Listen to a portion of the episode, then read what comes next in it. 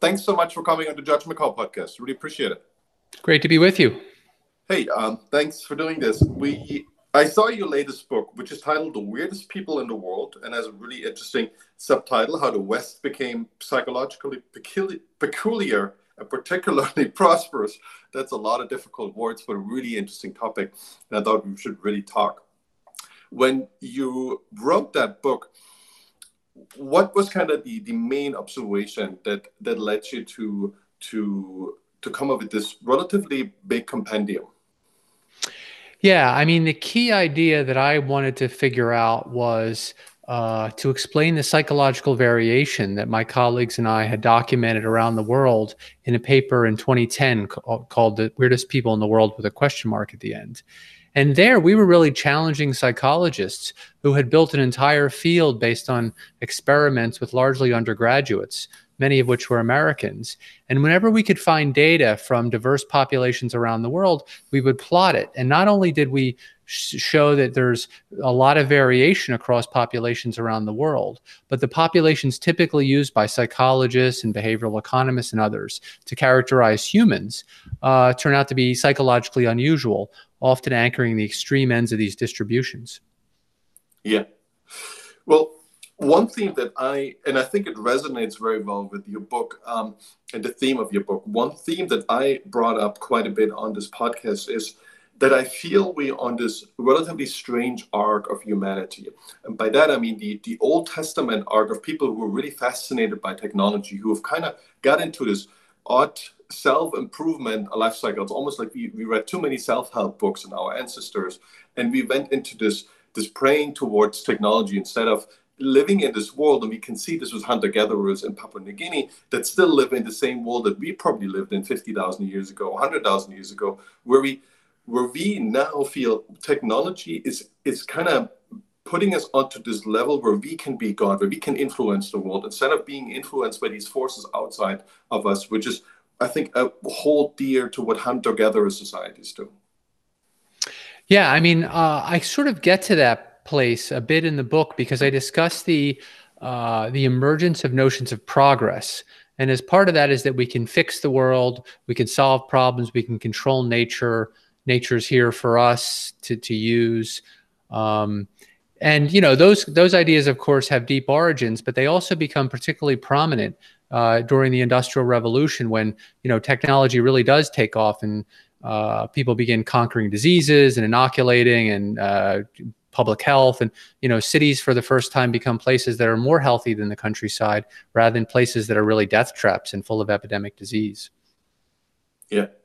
When you when you say weird people you don't actually mean weird right? It's an acronym Right. So, yeah, my colleagues, uh, Steve Heine, Ara Zion, and I, when we were putting together this paper that I mentioned in 2010, we wanted to have some label for the populations typically studied by psychologists and other researchers. So, WEIRD is an acronym that's actually a backronym, I guess, that stands for Western Educated, Industrialized, Rich, and Democratic. Uh, and we just thought that was a handy way to raise consciousness about this unusual pattern that we were finding in the psychological data.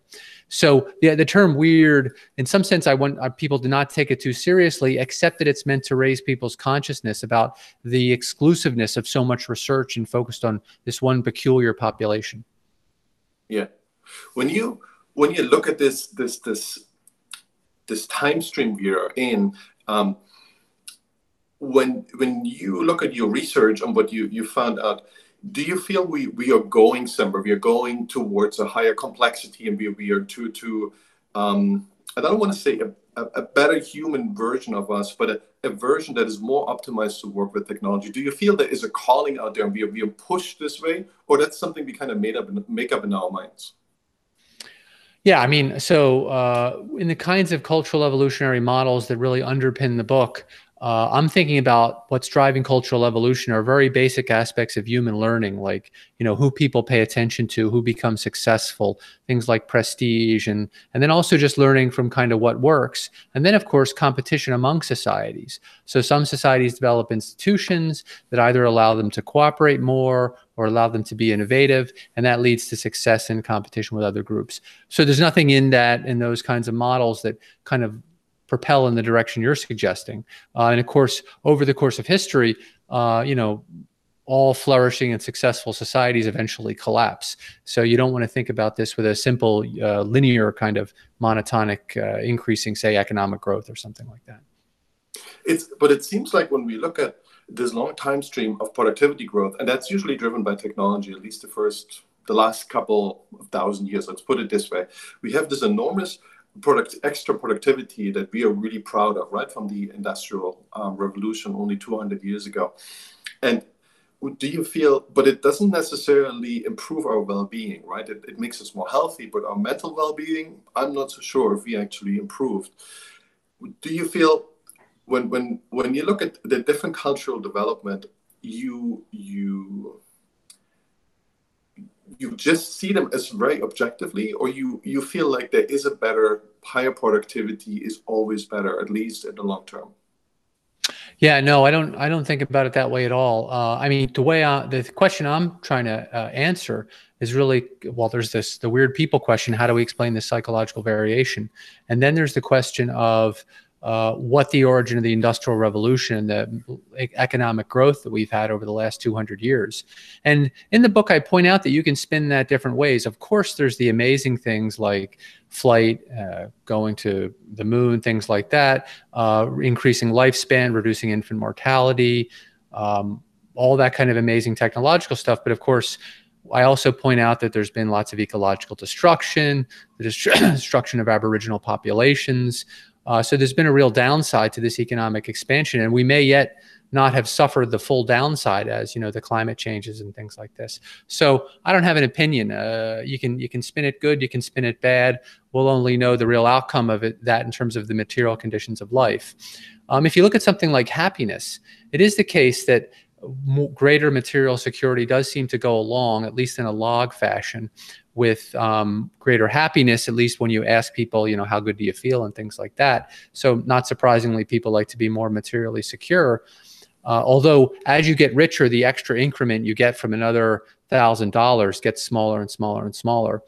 Um, but the interesting thing is, is that some of the things that I argue brought this about, like smaller families, actually make people less happy. So the happiest people seem to be people who are in wealthy societies but live in big extended kin groups and are surrounded and enmeshed in, in these kind of warm social networks that that characterize a lot of uh, other societies. Yeah, yeah. When what are the factors that you identified that really made us these weird people? Um, and I, I remember some things from the book is that we we have different marriage rules. Um, what are the key factors that really changed us? So I, in the book, I focus on how different human institutions have uh, changed how we think, and one of the ones I focus on is the emergence of the nuclear family. So uh, I'm interested in why nuclear families emerged in Europe when they did, and then why they eventually began spreading, uh, and how those then shape how we think, increasing individualism, increasing analytic thinking. Uh, so that's one of the things I explore is the effect of these kin-based institutions, as I call them. So the organization of families, and that really dramatically shifts over the Middle Ages in Europe. And then as the institutions that developed in Western Europe have spread across the world, urbanization has spread. Uh, you begin to see nuclear families in lots of other places. So it's really a global shift. Uh, but other institutions like impersonal markets, I think uh, this markets with social norms that allow you to interact and trade with strangers, uh, have a big effect on our psychology. And I talk about how being able to voluntarily choose your occupation may shape our personalities and how the pressures of a market env- environment might shape how we think about time and the equation many people make between time and money. Um, importance of things like punctuality. So I talk about that. And then I talk about intergroup competition. So, one of the interesting things about the way the modern economy has emerged is firms and other kinds of organizations, uh, people can move fluidly between them, or at least relatively fluidly. And this means that those are uh, institutions are competing for membership. Like, which firm do you want to work for, or you know, which Boy Scout troop are you going to join? You're you're competing for members, and this actually uh, creates a cultural evolutionary process that favors particular rules and ways of organizing these groups that are, are lead to success and also attract more joiners, more, more members. And throughout most of human history, people were members of tribes or clans for which you couldn't easily switch. And so this creates a new dynamic, which I think's had important effects. So those are some of the main things I look at in the book. Yeah, that makes a lot of sense, and I feel the the ability to construct your life in any way you want, right? Being a part of a different, you have your own family as kind of a backdrop, but then you can be part of any kind of order or firm. It's something that really, and we see this now with the internet, that people can literally just select a different group online that very that has nothing to do with the group they are associated with in their real life, and it it creates these weird barriers that you you're gonna move to in your, in your mind you move to a different group but you're not physically associated with them at all. You've never met these people but you feel you have a certain um, commonality with them. And it makes people very lonely right? So you have this one one part of you that kind of you want to hang out with people who are more like you but you, you they're too far away to have a physical connection. And then you have other people you, you want to be with physically they're physically near you but they have very little in common with you. How is this over the, the last 2000 years? How did this play out well, uh, I mean, so the the kind of problem I think you're describing is actually one that we would only encounter with you know the development of online communities. Uh, in the past, I'm thinking about things like you know people living in a deciding which town to live in of a small number of towns in their region, or deciding uh, which church to join. So there might be different parishes or something within the same community, or which guild to join. And the guilds and the parishes and the towns had to attract members and they had to compete for members in the way that hasn't often happened in lots of places over human history. And this led to norms for organizing anonymous strangers and for dealing with people on equal footing. And eventually, those things, and they, in many ways, they still are percolating up and increasingly dominate how we think about human relations. But it really starts with this competition where certain guilds had to make it appealing for new members to join because they didn't, you know, the, the stonemasons guild didn't want to lose out to the, um, to the, to the clockmakers guild yeah, yeah. Eric Weiner was, was describing this really nicely in the Geography of Genius. I don't know if you came about this book. And he went to Hangzhou and he went to Athens and he tried to replicate what actually made this place a place for geniuses that all seem to appear in a relatively short time frame and then the same town can never replicate it again.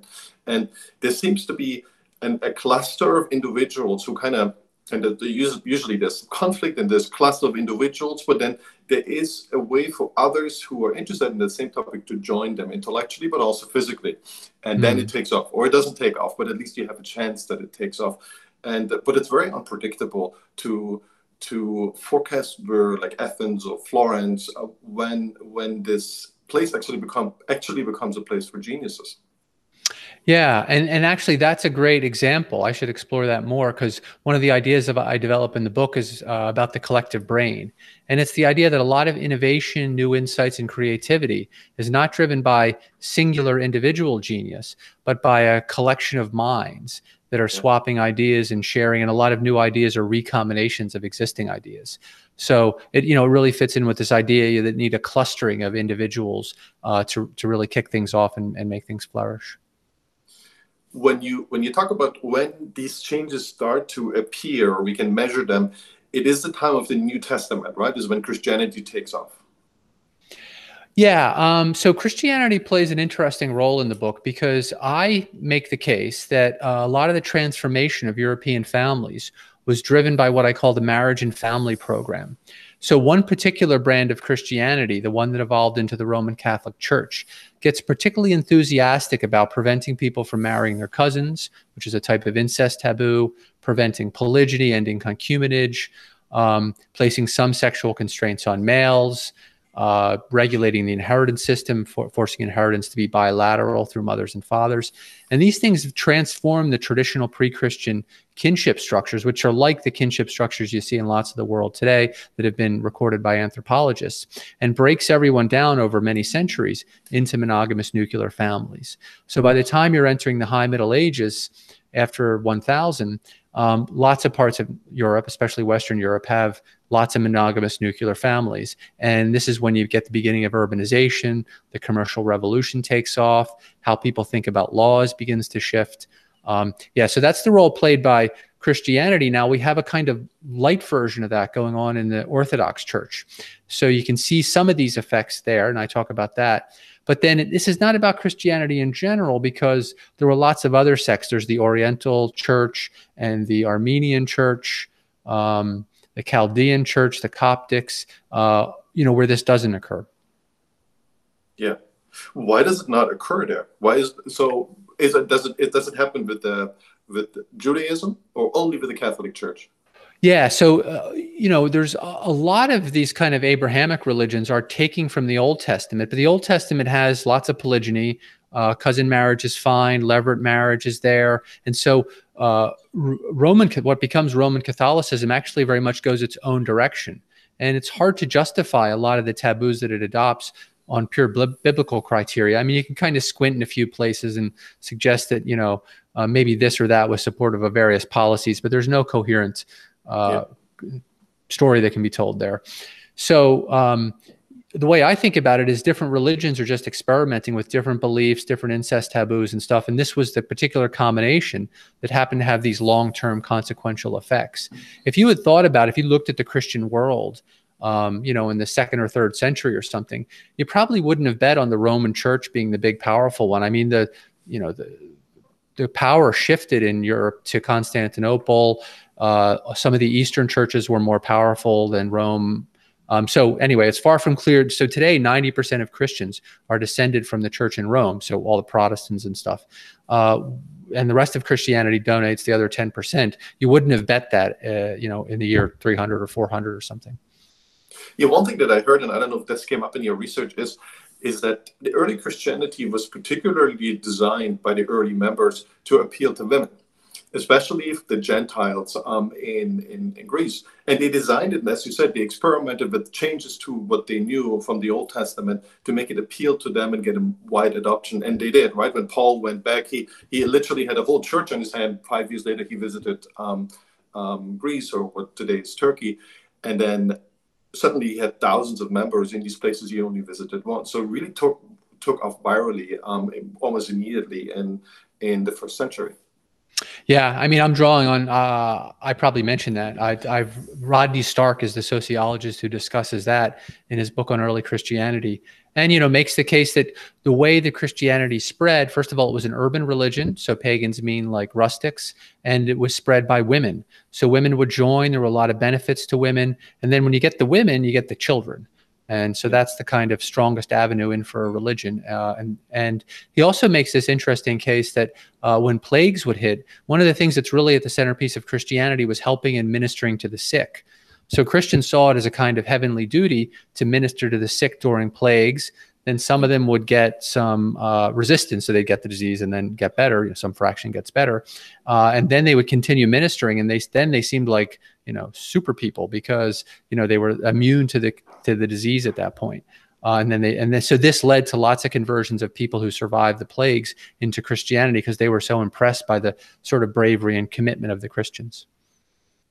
One argument that a lot of anthropologists make is that these Abrahamic religions or any religion that takes off simply by having more believers who think kind of like you, you increase trust, and that itself allows for more special specialization because you trust more people, you trade more, and then you increase productivity.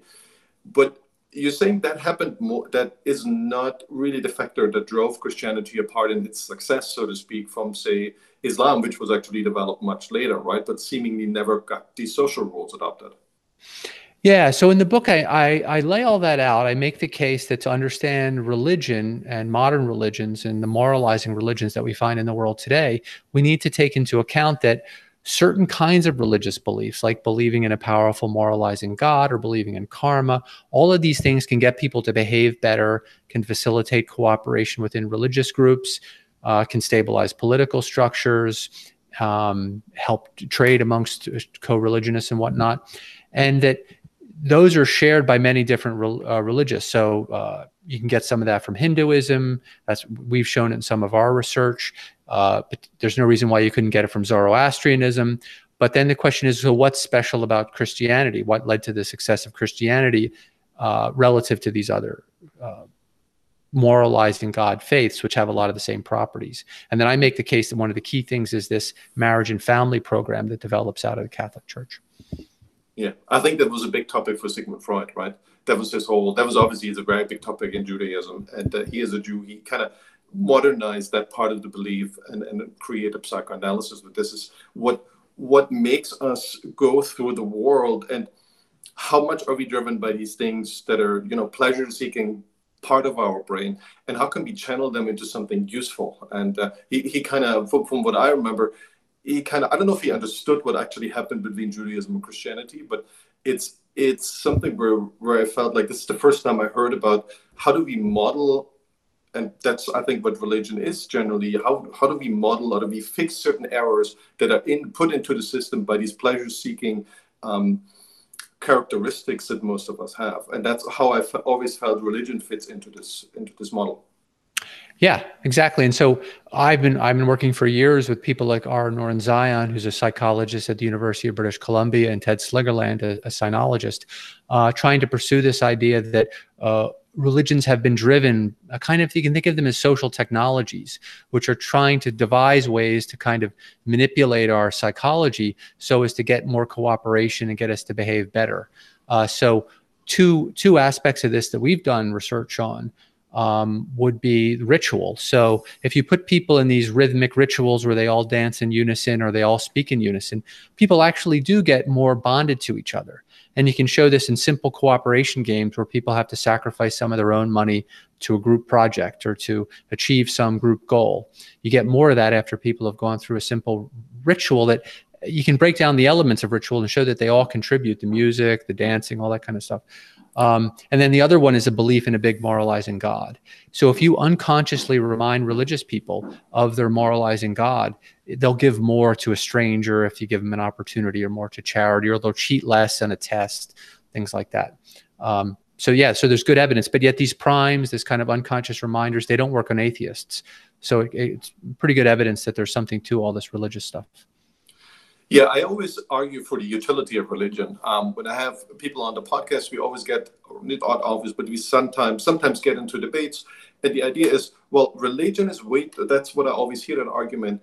It's way too strict. It, it prevents us from going further. It doesn't drive innovation. But my argument is, well, maybe some of those religions have kind of taken over a little bit. They have too firm a grip on us. But generally, there's a lot of utility to religion. Maybe each one has their own slight benefit would you agree with that statement?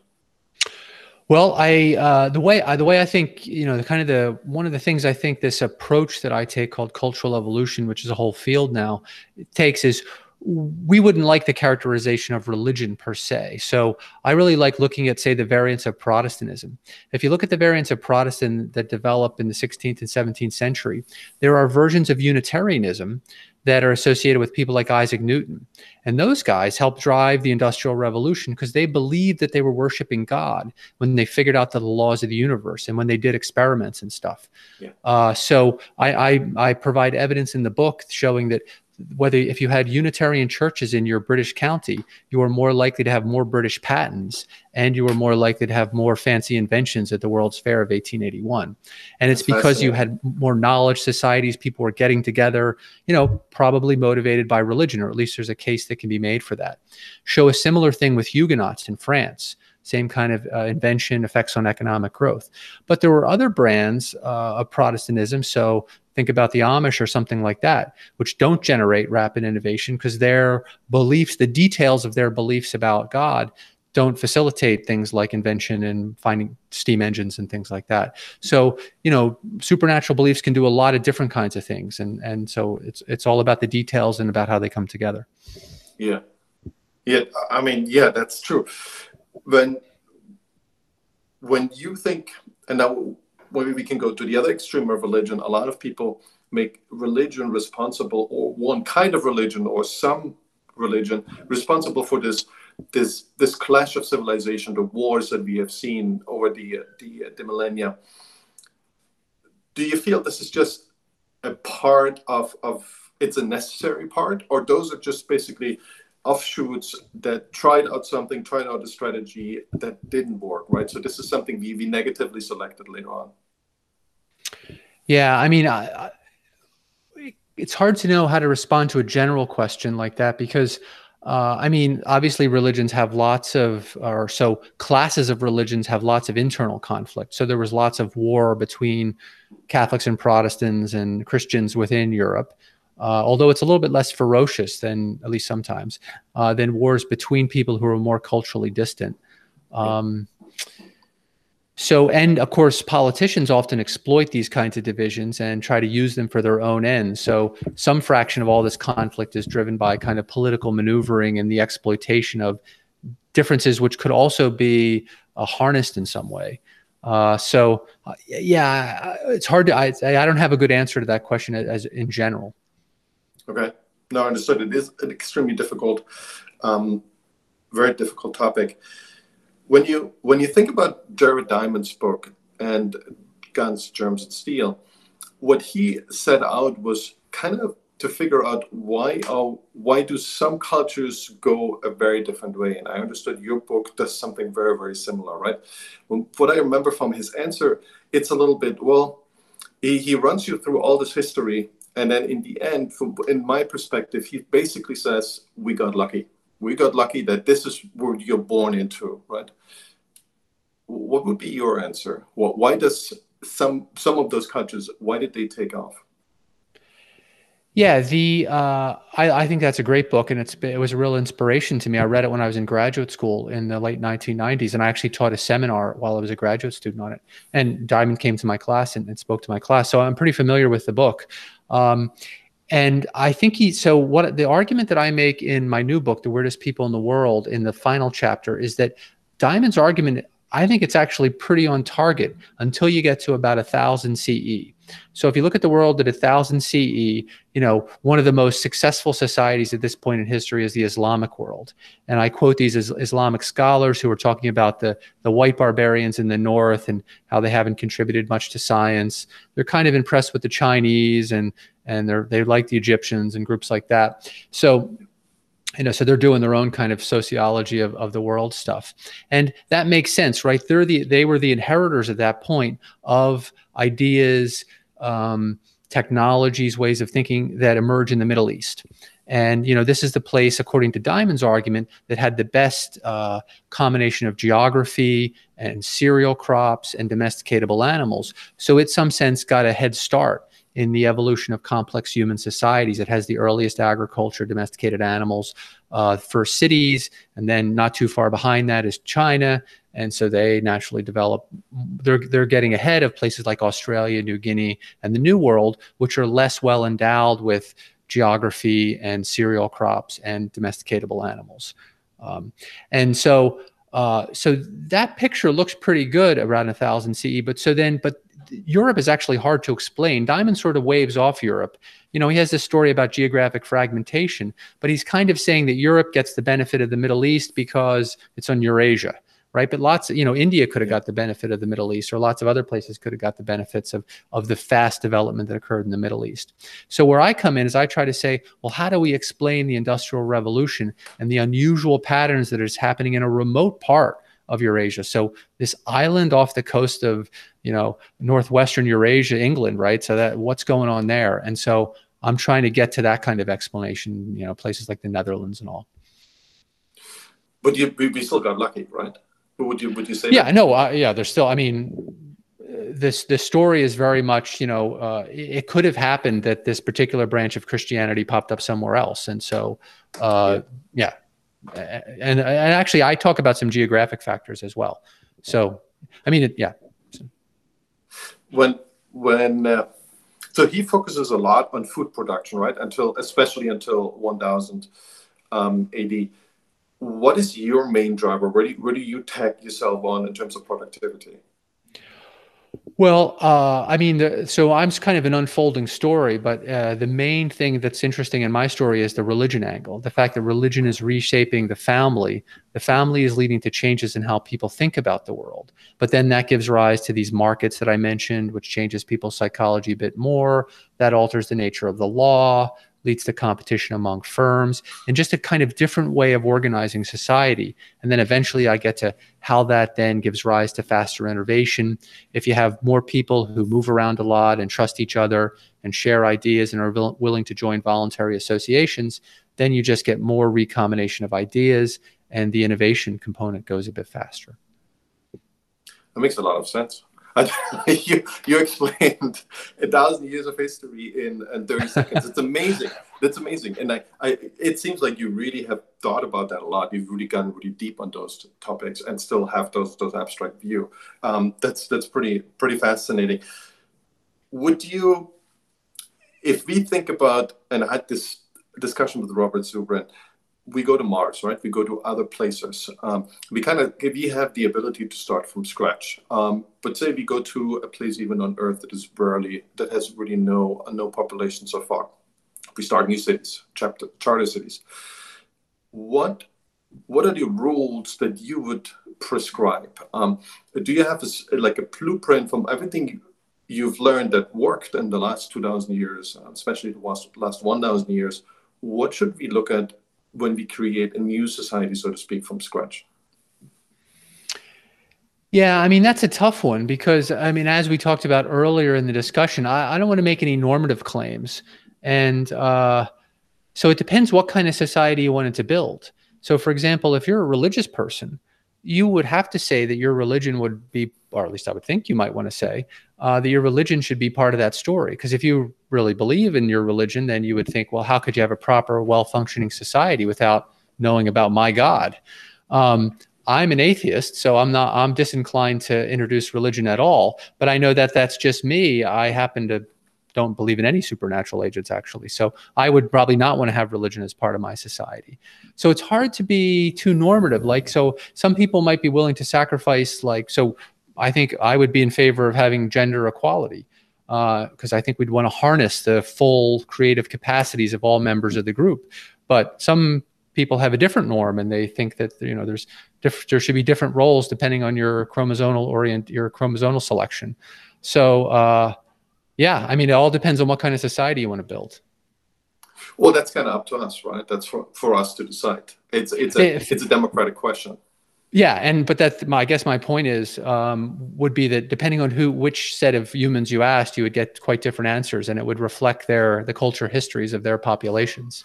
Yeah. Um, I mean, so the the kind of society I might want to live in would be one where we had uh, where we kept the families weak. So I would want relatively monogamous nuclear families.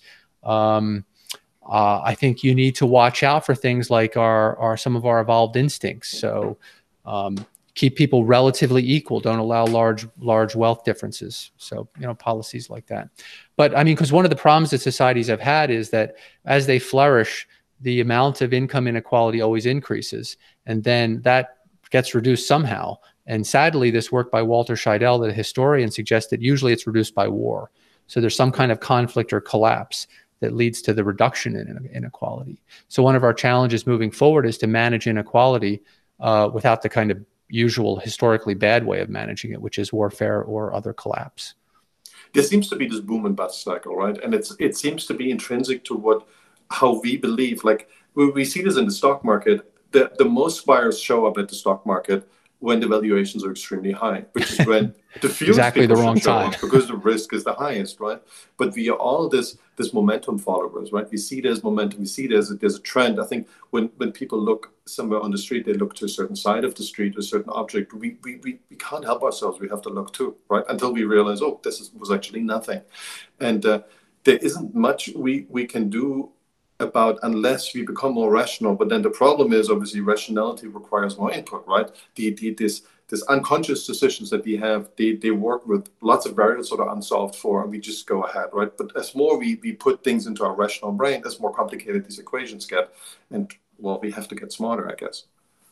Yeah, although the, the one thing I have, uh, kind of normative proposal I have put out there in my previous book, The Secret of Our Success, is that you know we can all we can organize cultural evolutionary processes in particular ways so uh, having a variation selection system. So you want to build a good institution. Maybe you have some ideas about what the output of that institution could be. You might want a lower infant mortality. You might want greater equality. You want might higher production. But as long as you have some criterion on which to judge them you can then let a bunch of different groups try different things and just let them be creative as they want. And then keep an eye on them, evaluate them, and take the good ideas or the good practices that they each develop. Because you know, one of the things that's clear in both of my books is that there's a good case that can be made that people are pretty terrible at predicting the what institutions are going to do. So if we design an institution in a particular way, how's that going to function? Is that going to be a, you know a good one?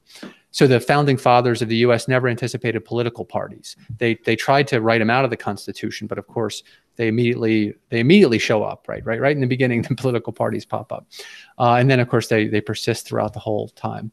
So that's a case where they didn't actually understand how the institution was going to work, you know, and it did what it did.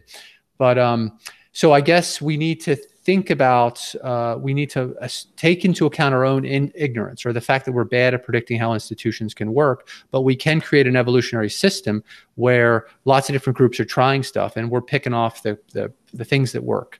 So this was this is a justification for the U.S. state system, for example. Different U.S. states can try different policies, and then at the end, maybe we pick at the national level the particular state policies that seem to work, assuming we can agree on what what working looks like. I think this is this is exactly the right way to approach this. We need that that experimentation, and it's kind of got forgotten, right? A lot of people feel like there is an answer already out there, and we see this on social media. There's only two answers. There's not hundred answers, which should be the, the right thing to look at, and then see how each of these 100 answers plays out on a small scale, and then we adopt them on a, on a bigger scale. That used to be America's strength. I think it still is, but it's kind of gotten under fire, especially with the monoculture of social media out there. Yeah, I agree would you feel that when you when and now it's easy to look back that any of those those changes that the Catholic Church introduced they kind of knew what they were up to, or they basically just put it out there because they realized, oh man, it brings us new members. Is that is that is it just a selling argument? Yeah, there's there's no good reason I think to think that they had any idea of where they were going, at least in terms of the big picture. Uh, I mean, it did make the Catholic Church rich, and so individual bishoprics or you know, even the Pope may have realized that certain policies led increased the flow of money into the coffers. Uh, although often this was well after the fact. So the policies about cousin marriage aren't immediately turned into dispensation. So uh, just as background, so the church expands its circle of, of incest from first cousins in the sixth century, fifth century, uh, all the way out to sixth cousins, and then back down to fourth cousins. So and then uh, later in that process, they decide they can sell dispensations. So if you're a rich person, you want to marry your cousin, you can just basically pay and get the right to, to do it. But they monetized it late in the process. So you think if it was they figured out that there's a revenue slot, they would have done it at the beginning. But instead, they implemented the policy and later realized, oh man, we could be cashing in on this. Uh, and, they, and then they create the revenue stream. So uh, yeah, so I think it was very much what's working, and they actually went too far, right? So they they went out to six cousins, and then like elites began using it to dis to kind of delegitimize each other, and they began accusing each other of marrying relatives, and nobody could tell because the the relations were too distant. So they contracted again as a kind of practical matter. Are we all related by six turns? Isn't that how what the old theory that we we all have six people in common, but they're not necessarily related, right? Right, right. Just it kind of links in a social network, uh, six degrees to Kevin Bacon or something, right? Yeah, yeah, which is quite stunning. Um, would when we when we look at this competitive marketplace, and we, we, we, I think what, what we are describing here is a software upgrade to humanity. What usually happens in the software business, someone comes up with something that works, and it's immediately being copied by everyone else. Um, and then they incorporate it, maybe innovate a little on it, and then do you move on to the next theme? Why didn't that happen with religions? Why do they seem so stuck in place? Some of them, at least, right? Well, uh, I mean, I think if you take the big picture, it actually has been happening with religion. Uh, but of course, any individual religion, I mean, that what's one of the things about Christianity is that, uh, I mean, the Catholic Church has had trouble changing because, you know, if if God says it's this way or this is supposed to be the eternal way of the universe, it gets hard to justify switching things up and you know changing your policy because what was going on before if we're doing this new thing now. Um, so that's why particular religions get that way. But if you look at the birth of protestantism and there were several other kind of religious movements that came before Protestantism, they were sort of taking elements of, of Catholicism and you know making new variants of it, making you know kind of modifying things and altering the practices and whatnot. Uh, and then of course you get a proliferation of different Protestant faiths, all of which are doing different things. The same thing happened in uh, the 1900s in the U.S. when you had a proliferation of new religious faiths. The big one we know of today is Mormonism. Uh, but that came out of a whole a whole bunch of different religions appeared at that time, and Mormonism is just a big successful one. So it's a bit like the startup market, right? You can't really change the incumbents because they're too stuck in their mar- in their in their marketplace and they make enough money from it. You got to go to a place that nobody wants, build your business, and then hope it takes off. yeah, it's creative destruction. Right? Yeah. yeah, creative destruction. Yeah, I think not a lot of people really analyze religion that way. Uh, it's the first time I ever hear this. Or is that is that is that common? The, this way of thinking of religion? Uh, in in my field, it is. So it's our okay. it's our standard. One of our, one of our go to moves. Yeah, it makes a lot of sense. Uh, right, that's something we learn from economics, and it seems there is this this underlying logic of of of economics that it's in in sociology and anthropology and it's a bit of a surprise, I must sometimes feel. I mean, obviously, we are not as rational as economists think, but still, we are driven long term by the same incentives, and we can't shake them. Right? It's the productivity growth what we are after. There, there, there's nothing else in the world that really matters. It seems to me. I mean, at least long term. Like short term, you can say, well, we forget about productivity, we never have kids again, and we just want to live in the cave. Yes, but you, you're not going to take over the world displays because in 100 years, there's nobody left of you. Yeah, I mean that's the tricky part is you always got to be able to compete. I remember once I was I was uh, I was watching Jared Diamond give a talk, and a young young archaeologist got up and started to give him a hard time. And the guy was arguing that he, the society he studied in Peru or something was nonviolent, and so somehow this was a this this meant we could reject Diamond's uh, thesis. And I mean, the, the answer to the guy's question, I mean, so Diamond had it back and forth with him, but uh, it, one society can be peaceful, but you can't be peaceful if you're surrounded by other societies that don't want to be peaceful, right? So exactly. you, are never operating in a vacuum. And the same thing, if you could try to want to be, um, as a company, you could be socially responsible, but that's only going to work if you're if you're able to compete by doing that. Otherwise, you're just going to be out of business. And so you either need someone to set the rules or you need consumers to make choices that are that take that into account. But the rules for a lot of this stuff has already been been made, right? It's this planet we live on. It's this, this entropy of the universe, right? So it always wants to kill us, it wants to destroy us, it wants to steal our energy. We kind of, in the end, only by escaping this, uh, reaching this escape velocity, we can leave that planet in the sense of we have enough productivity to go to Mars or settle another solar system, right? Yeah, yeah. I mean, uh, there's definitely always going to be some competition for productivity, for sure. Yeah, well, is is there in the field of research when you look at these topics, you there's a lot of economists involved that actually analyze this how how how we made this progress, or that's these two disciplines already talk much to each other. Um, well, so I work with lots of economists, and uh, so are you? So lots of economists, for example, study innovation, uh, cooperation, the emergence of the firm, all, all kinds of things like that. Is that what you have in mind? Yes, exactly. Yeah, which seems to be, you know, when we think of innovation, we think of it of companies, right? We think of technology, but actually, the way we are thinking and the way we are acting in the world, that's maybe the bigger innovation. Yeah. So that's a that actually is a super hot topic right now in economics. So uh, just to give you a sense, so there's lots of papers on uh, the effects of immigrants, for example, in the United States on innovation.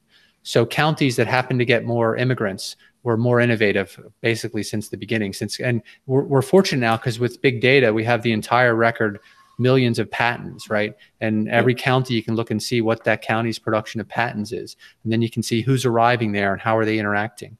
Uh, and it's that interaction that social structure stuff that seems to really be a lot of the grist for for uh, american ingenuity.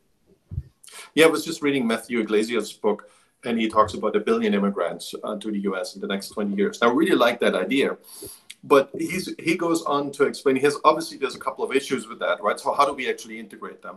And I think one of the things where it gets really fluffy, the book, is how can we prove on an economic basis that bringing in a billion people makes us a lot of money. I think that's really what's the business plan. I think that's what he wants to get at, but he never really gets there. It's like well, there's not enough data to to to prove this is what we have right now.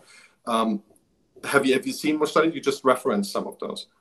Yeah, I, so I've we've been I'm working with some colleagues on uh, on this question, and what we're able to show is actually that uh, we think there's like a kind of diversity bonus.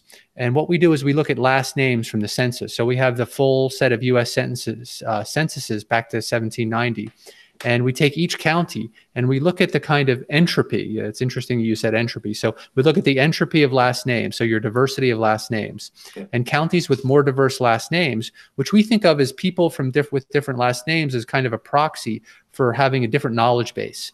So you know you you could come from a different place, you have a different last name, you know some different stuff, and then you kind of interact with people who know other stuff and you're more likely to create uh, innovation. And that's what we're able to show. And it's, it's pretty, seems like a pretty strong result. Now, population matters. Having more people matters. Having more people who know diverse stuff matters. And so I, I think that's important. It seems what matters the most, and that's what he goes on on about in the book, is packing a lot of people into a, a few square miles or square kilometers. And I live in San Francisco, supposedly still the most densely populated city in America, though I'm not sure that's really true.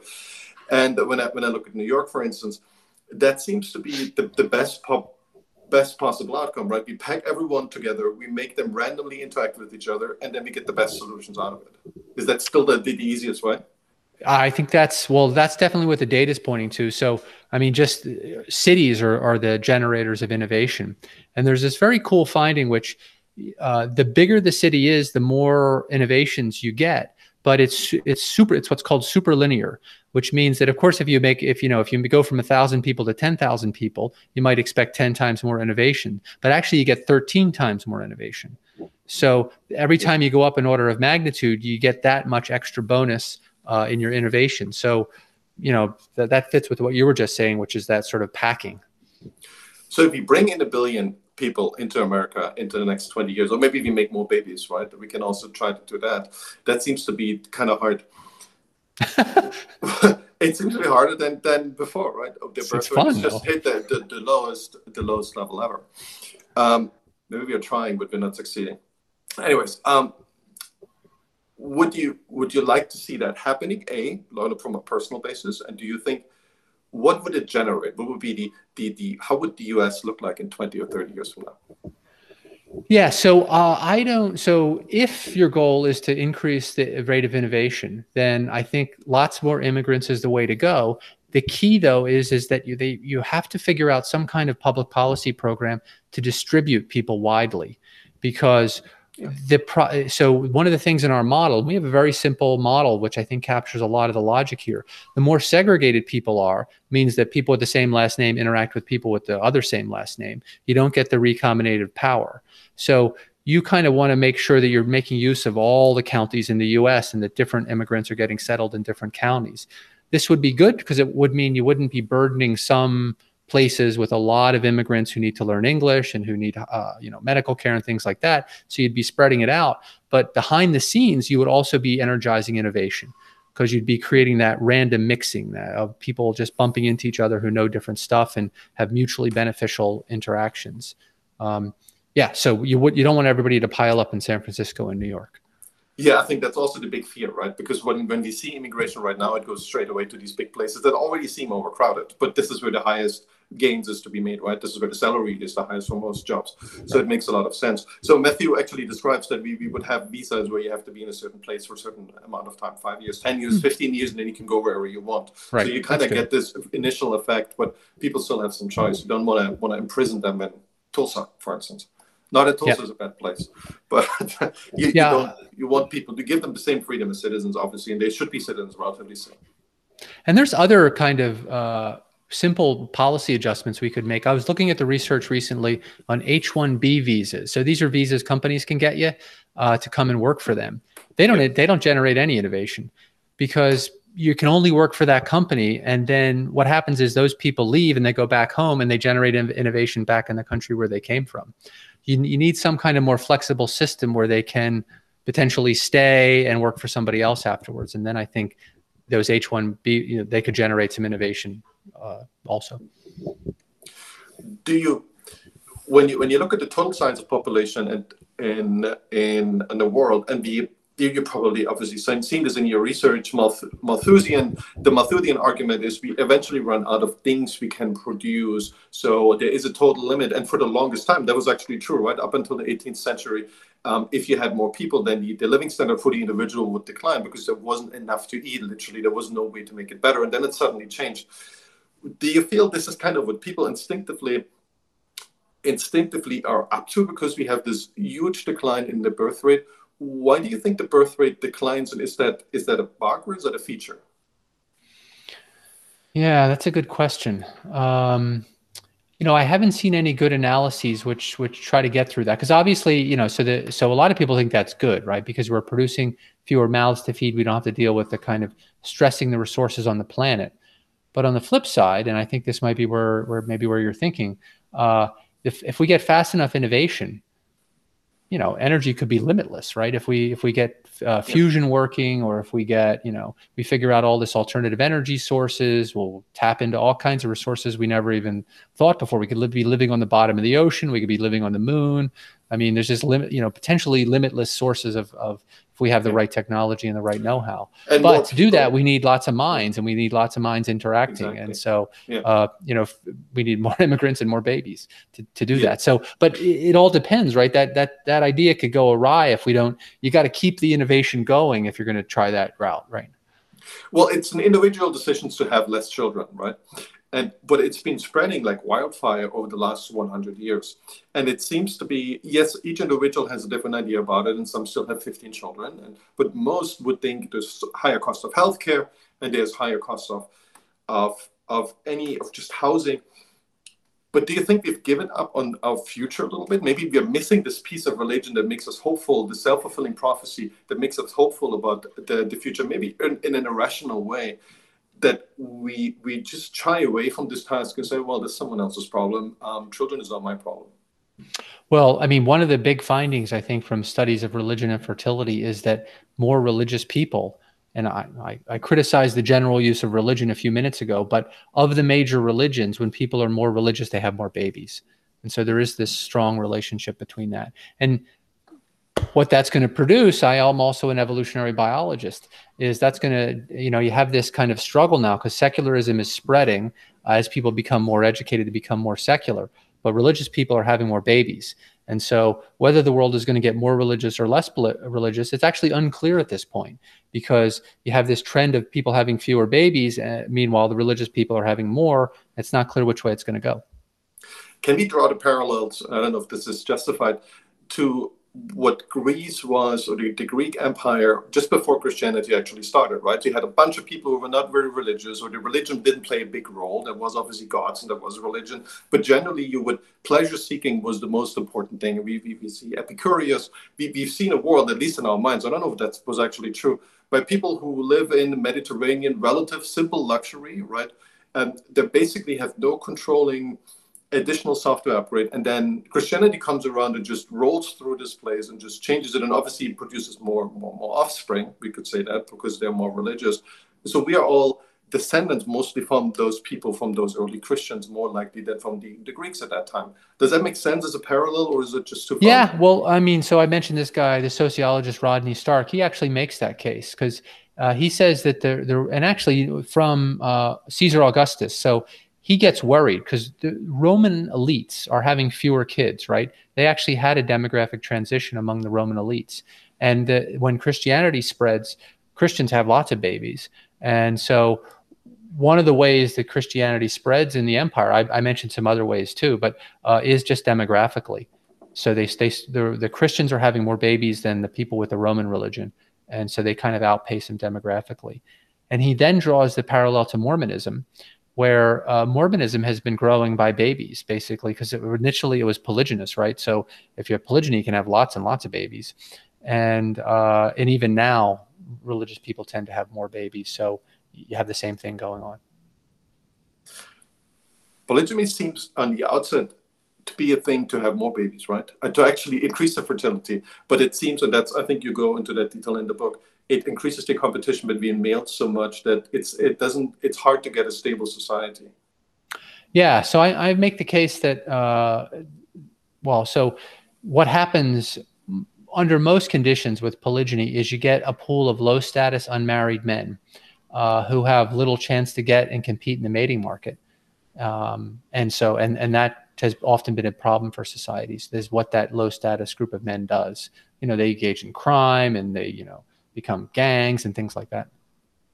What is the percentage? We, we see we see this now, right? So we we generally know that when we when we trace back our our our genes, we know that only 50% of men actually have children on average. When you when you talk about low status, is that 90% of the population or is it 10% of the population? what, what is that? What, what ranges? Well, the, uh, there's no percentage. Uh, well, it's because it all depends on how, what the rate of polygyny is. So in the book, in my book, I give a simple example where the richest 10% of men have four wives, which is a, which is a small number, right? And, you know, kings and had harems and emperors had harems with hundreds or thousands of women. So relatively modest.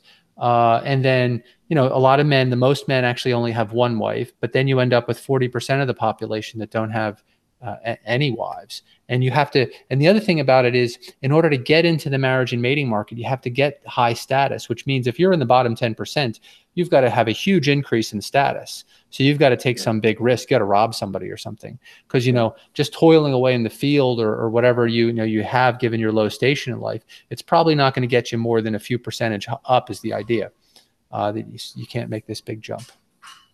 Yeah. So, yeah, that's uh, that. That almost sounds like the Chicago School of Economics. Well, and um, one of the things that I think is happening in the modern world, and I have a postdoc uh, working on this, is that um, with the entry and gender equality with women into the labor market, this means that more and more women are opting out of any kind of marriage or pair bonding, which means that in order to get a mate, uh, you know, if you're heterosexual, uh, you you got to impress the women, and it, it, sounds funny to say that, but that, that means there's a whole bunch of guys who can't who can't get into the mating and marriage market because they're too low status, they they don't earn enough money or whatever. Uh, they just don't Im- impress people enough, and now women can be independent. They, the, there's a no option. I'm not going to get married at all, and I think this is generating a, a similar kind of low status pool. Yeah. You see this in, in Japan, right? They seem to be a little ahead of us, but we are definitely going the same way. And I think it's 40, 50% of adults around the age of 30 who are still virgins. That's that's incredible. At least they self confessed, right? right? Nobody right. knows if it's true, but it's if it's true, it's incredible, right? And it seems to be well at odds with how human population used to behave, right? Uh, do I don't know. I mean, maybe it was different thousand years ago under the Catholic Church. Yeah, I mean, uh, Japan is really puzzling, and their birth rate is really rock bottom. And yeah, there's something interesting going on there. Yeah, well, it might be also the space, right? There's a ton of people, there's no space, so maybe just the economics dictate. Okay, we need less people. There's something in the brain. I feel like the, the amount of space that we have and the, the, the potential prosperity of our offspring, we take that into account and we say, okay, no, children is not for me. And they that seems to happen automatically. It must have happened before, where you see an overpopulation and you immediately trace back and say, oh, we're not going to have babies. So that's that's like for 90% of the population, an immediate decision. Yeah. Yeah, although the demographic transition is is really strong. So, I mean, uh, at least the standard story uh, about one of the things that's driving it is uh, female education, right? So the more women get educated, the more they delay having children, the less likely they are to marry, those kinds of things. So that's at least one factor. But it's something that that that females want, right? So uh, like all these things we've seen since 1960s, the rise of feminism, it's it's wildly popular with girls and women. Like oh, it's not a, they're oppressed the other way, right? We always talk about female oppression, and maybe it's true, maybe it's not. I actually don't don't know sometimes but let's assume this is all a voluntary change um, that that women vote for with with their own decisions. It seems it seems quite stunning, right? It, it, and I feel like it must have happened before. Maybe it wasn't during the Greek times, or there, there must have been a time when it was similar. Obviously, we had no contraception. Yeah, I, I mean, I, I, I, don't know. I have to think about that. I don't know of a good case, a good historical case that that mirrors this. We I, we did talk about the the Roman demographic transition, um, so that that might, but that wasn't that didn't involve female education or anything like that. So there was something else going on. Like the mythical Amazons, right? When, when we watched this movie, they but I don't. They probably didn't exist, but something like that must have existed. That's why the myth started with the Greeks. I was curious, and that goes into a slightly different avenue. What role does freedom play all this? Do you feel that's something a measurable attribute? And obviously, it's hard to measure sometimes freedom. Do you is freedom a really important part of the potential development of a civilization? Well, I make the case that the, it became that the centrality of freedom, uh, uh, the pursuit of happiness idea, that that was just coming out of the development of this weird psychology. So part of my story is that you get the emergence of individualism, right? So people can't rely on this large networks of relationships, extended families, cousins and all that so you don't have all this nepotistic help. So instead you have to go out into the world and you know there's a market for friends there's a market for mates there's a market for business partners and you're trying to find you know mutually beneficial relationships. And you're cultivating attributes and you know things that'll be appealing to other people. That's one of the things about being an individualist. But then freedom is basically saying that, you know, I have this value that says we should be allowed to do that and don't inhibit my ability to go out and cultivate the attributes that I want to cultivate or make the friends that I want to that I want to or start the business that I want to start. So this is notions of liberty and freedom. And that's actually important to the happiness of weird people, but it's I don't think it's a fundamentally human thing. Uh, lots of people can be happy with a lot more constraints. Even simple things like the difference between Americans and Europeans and the number of ice cream choices they like.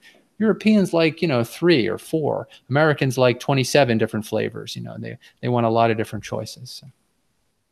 Well, what, what, what I was thinking of is Friedrich Hayek's work that basically describes as freedom from from government coercion, right? Not necessarily just ourselves. We obviously influence or coerce each other, but also from this government body that we put up there, right? For, and um, Locke's. Is is that kind of a byproduct of of of how it developed, or you think?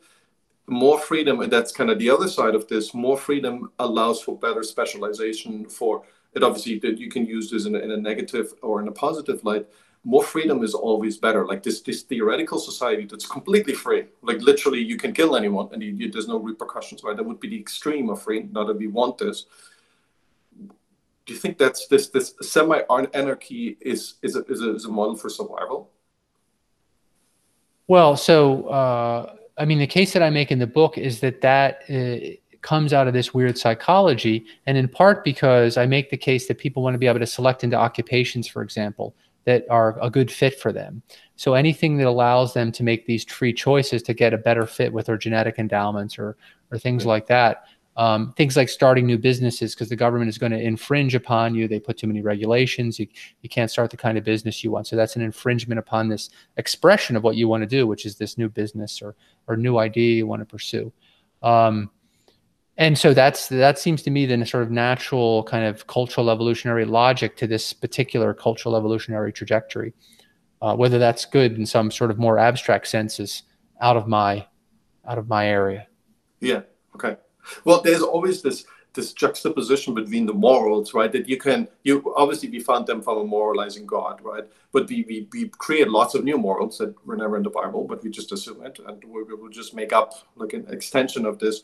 And then on the other hand, you have this freedom of let me let me do and let me think and let me develop and I will come up with something. But then we see some really nasty stuff comes up, right? And it spreads obviously because it create it talks to our limbic system, kind of the, the dark side of social media and we feel like hmm, maybe it would have been better to regulate that a little bit and not allow it. Like this, this struggle in between seems to be endlessly complicated. And I, I was, I was hoping, well, this this guideline of freedom is really strong. It's something that kind of comes out of your research, and you feel like, whoa, freedom is the answer, but not necessarily. Besides choosing your own profession. Yeah. No. Um. I mean. Well, so I guess what I'm saying is I think that that tension is created by the power of individualism and so people wanting to express, you know, pursue their own ends, develop their own attributes, uh, and that freedom and creativity, but is always going to have a dark side, right? People are going to do bad stuff as part of that, and they're yeah. going to try to, and, and, you know, things like drug abuse and all that kind of stuff um, is kind of a natural expression of that. So, I mean, you know, in order to make a well-functioning society, you've got to kind of harness that, but but not let it go too crazy, I guess. Otherwise, you're you'll be less successful than other societies. Yeah, when I grew up, I learned I grew up in Eastern Germany on the other side of the wall, and but, but my picture of Eastern or Western Germany and the U.S. was everyone was literally homeless and a drug addict and had no future. That was 99% of the population or 100% of the population, right? So in, in the minds, once you instill this propaganda, it's like, whoa, this place isn't so bad. At least we we we are not homeless, right? Right, right. Oh, that's so interesting. It was, it was very, very odd, but very effective propaganda. So I learned that propaganda actually works. People think like, "Whoa, it's just out there," but if you repeat it often enough, and nobody can can uh, escape that really strong effect, it's just you, you don't have enough time to research it, right? And that's what we're experiencing right now. There's so many facts being pushed upon us that we don't have time to research. At some point, we have to say, okay, I believe it, or at least to some point, I let I that might be a fact. I can't really fact check this. Right. Wow, that's interesting. It, it's that with, with religion, do you feel like it's it's one of those things that people like these religions themselves kind of made it up in the sense of we we we, we give people this make believe and just hope that this is the you know this this universal answer to the world's problems. We just hope it's it's a good thing. That we talked about institutions before but this is more like about belief itself because I, I feel like the institutions they were later they were like 18th 19th century that we have real institutions that actually worked and regulated stuff um, that we kind of feel like this we just put out these ideas and, and hope for the best and hope that people don't realize that they are actually being manipulated